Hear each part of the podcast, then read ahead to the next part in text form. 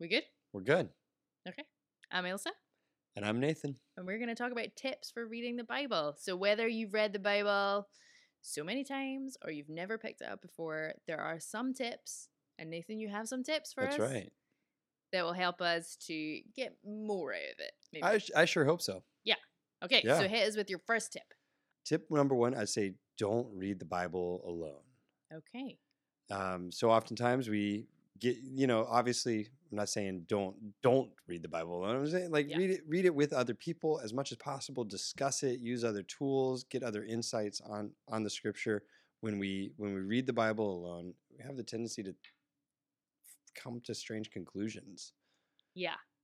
Can you give us an example of a time that you read the Bible in community and it worked? It helped Sure. Yeah. Um, how about I start with like a time that I read the Bible alone? alone and it- and it went badly. yeah. Go for that. So a, a- scripture that I've seen really banded about all the time is like Jeremiah 29 verse 11. And I actually Mm. preached on Jeremiah 29 11 when I was in high school. I taught my youth group off of this off of Nice. this scripture. And I thought like I was giving them something because I went to the next verse, right? Yeah. Like Jeremiah 29 11 is like, um, uh, for I know the plans I have for you, declares the Lord, plans to prosper you and not to harm you, plans to give you a hope and a future. And then the next part's like, and then you'll turn to me and, and serve me when you serve me with your whole heart, or some, something along those lines. Yeah. And I was like, oh, I'm going to talk about that.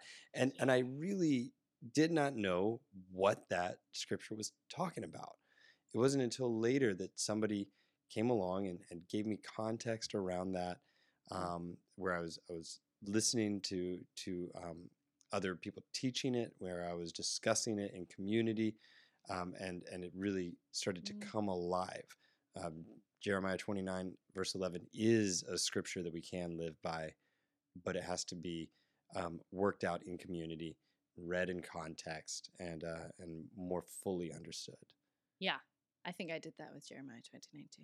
I think a lot of people have. Wrote it in my journal, you know, Yeah, and then put it on your mirror. corrected. Yeah. Right. Like somebody was like, no, this is actually what it means. This is the wider concept. So have you had good experiences of like where community has helped you? Absolutely, um, all the time. I mean, I'm I'm a pastor. I've got a d- degree in divinity, but every time I bring a, a, a passage to my connect group, and Mm. and there's all sorts of different varied backgrounds and and and people in my in my small group that I discuss scripture with every week. I throw a bunch of eyes on it and ask questions, and then all of a sudden, there's there's there's all these new points that come out of the scripture. And so, of course, I'm reading the Bible alone on my own, but I bring these scriptures, these key texts, into the context of community, and all sorts of stuff starts to come out. Um, People just make it better. people do make it better, and it's it was a book that was always. I mean, I think of like New Testament letters. Paul would write these letters to Mm. churches, and they were supposed to be read aloud, all in one sitting Yeah. and then probably discuss like all right what are we going to do about this in light of paul's writing how now should we live Yeah. They're That's- not just supposed to be like found by yourself.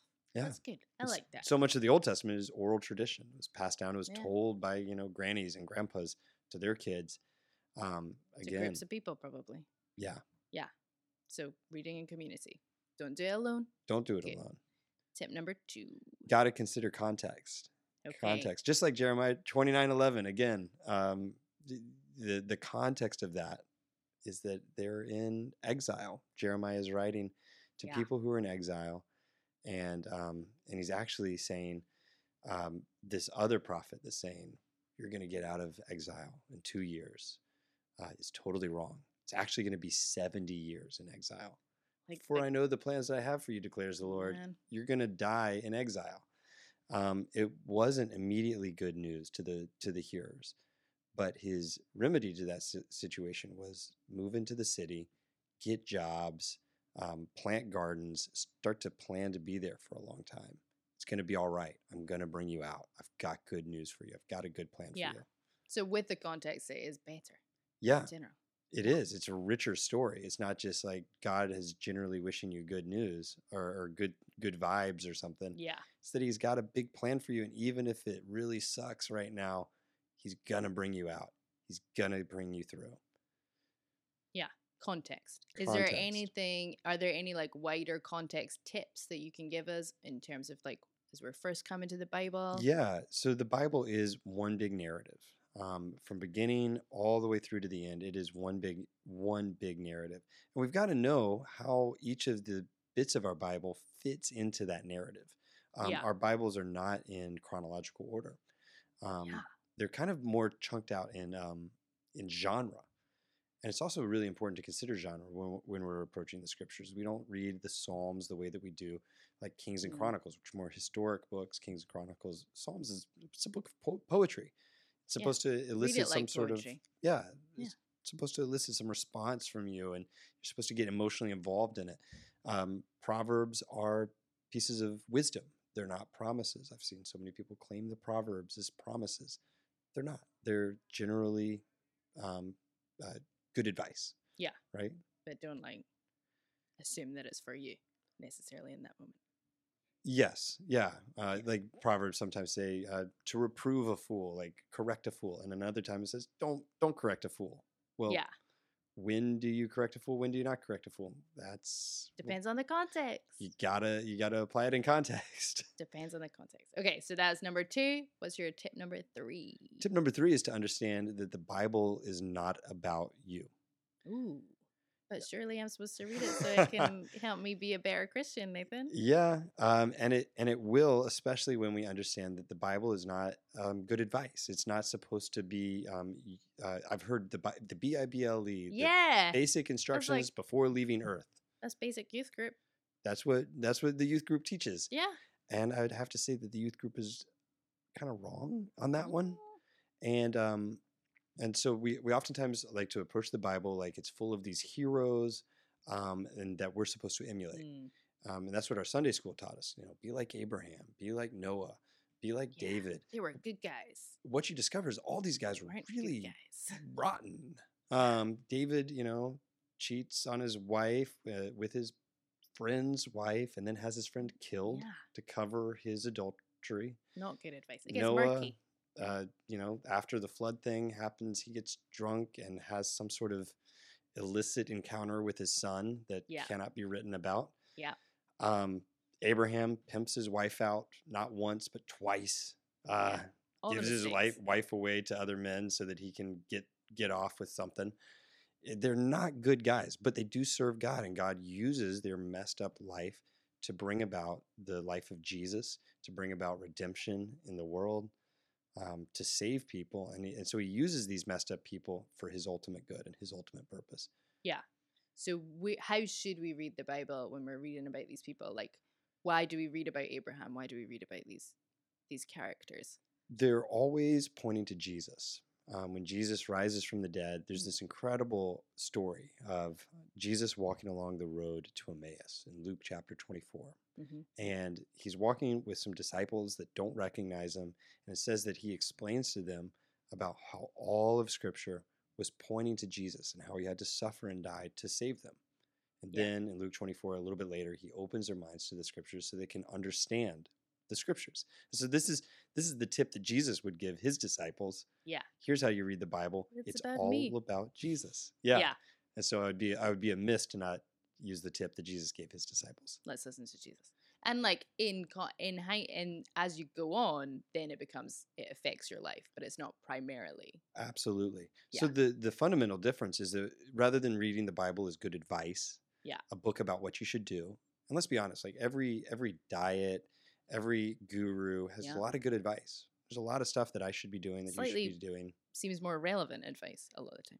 Yeah, Yeah. you know, um, a, a diet will tell you here's what exactly what you should eat. Yeah. you know, um, and Jesus doesn't have that sort of good advice for me. What what is this? It's good Yeah. news. It's saying that the King of Kings and Lord of Lords has come and saved you. Uh, what do we do in light of that? Well, we change everything. We change everything about our life. Yeah. but um, and but it's and not good advice. But it's not good advice. So that was tip number three. What is tip number four? Tip number four, I'd say you got to consider aesthetics. Like, where are you reading your Bible? When are you reading your Bible? Do you enjoy the Bible that you're reading? Um, there's a lot of like little things that we can do uh, to to just make it more pleasurable just experience. just make it a bit nicer. Yeah. Um, some you know some people will only have so much time, and so will have to be you know reading on their phone on the train into work. Yeah. Um, Others you got to get it in your ears on your uh, on your drive into into into work, and I get that. Like, but if at all possible, find a moment in your day that you can slow down.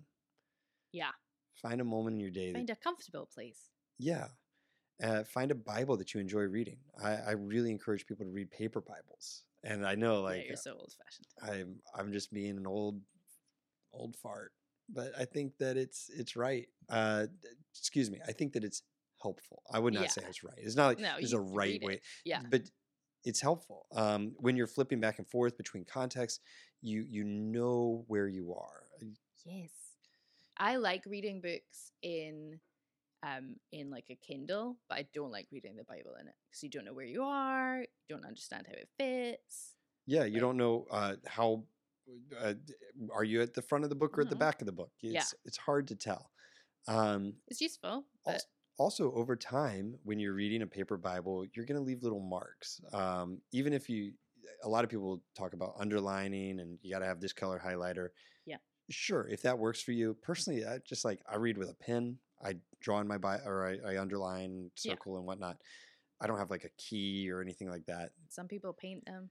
yeah Whatever, know. like find your way of interacting with certainly it, right? yeah but but do interact with it and it's uh, let it let it envelop you in Yeah. some way so do consider those aesthetics Are there any translations that people should go Hmm. for? Is that like as part of aesthetics? That's part of your choice in like what you're reading. Absolutely. So I think there's a lot of good translations out there. Um, Yeah. On the more word for word kind of uh, literal translations side, you've got um, the ESV. I think is a really great translation, the English Standard Version. Um, Personal favorite, that, that is my personal favorite. Um, yours? probably. Um, so you've got the word for word translations. Then in the Yeah. middle, you've got like um, more thought for thought translations. A great one there is the NIV. Um, Which I classic. also have. It's a classic. every you got to have one. Yep.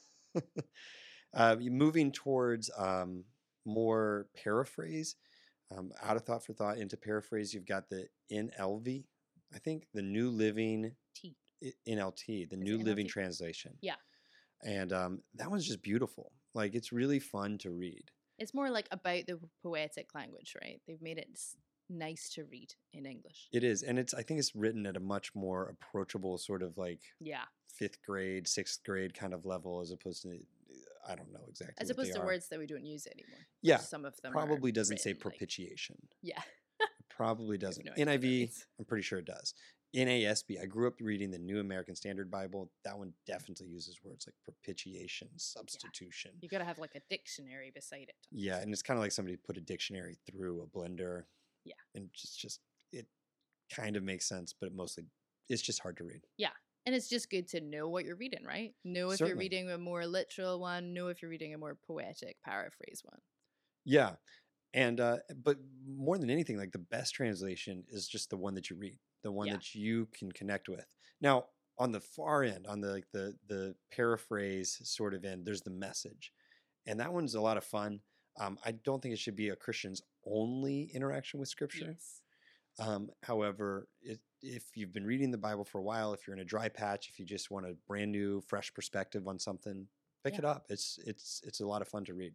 Yeah, terrible in the Psalms. It's not good for people. You don't like the Psalms? No, just in the message, it just reads like it just reads like terrible because it's not poetic language, but it reads other parts really well. Like the letters are very good in it. Fair like, enough. Fair yeah. enough. So, let's go back through your four tips. Four tips are One, don't do it alone. Yep. Two, read it in context. Three, uh, the Bible's not about you, it's about Jesus. And four, consider your aesthetics. Time, place, translation. That's what I've got. That's it. Hopefully, it can help people. And then as we go along, uh, we're going through a series. Yeah. This is like the start of something where we're going to go through the Bible and kind of look at it as a narrative, as it unfolds um, chronologically. Yeah. Um, and talk about each each um, not each chapter, but like kind of each broad brush and To help you not do it alone. help people not do it alone. Yeah. Help them do it in context. Yeah. And so we're going to be looking at how we how we can do this. Now we're not going to help you find your favorite armchair. Nope, that's on you. But hopefully um, find a bit more of an understanding of where these books came from and how we can approach them today maybe even get into some application. We live in New York City. It's a great place to apply scripture into our modern lives. Yeah. Great. Let's read our Bibles. Let's go. Let's go do do it. it.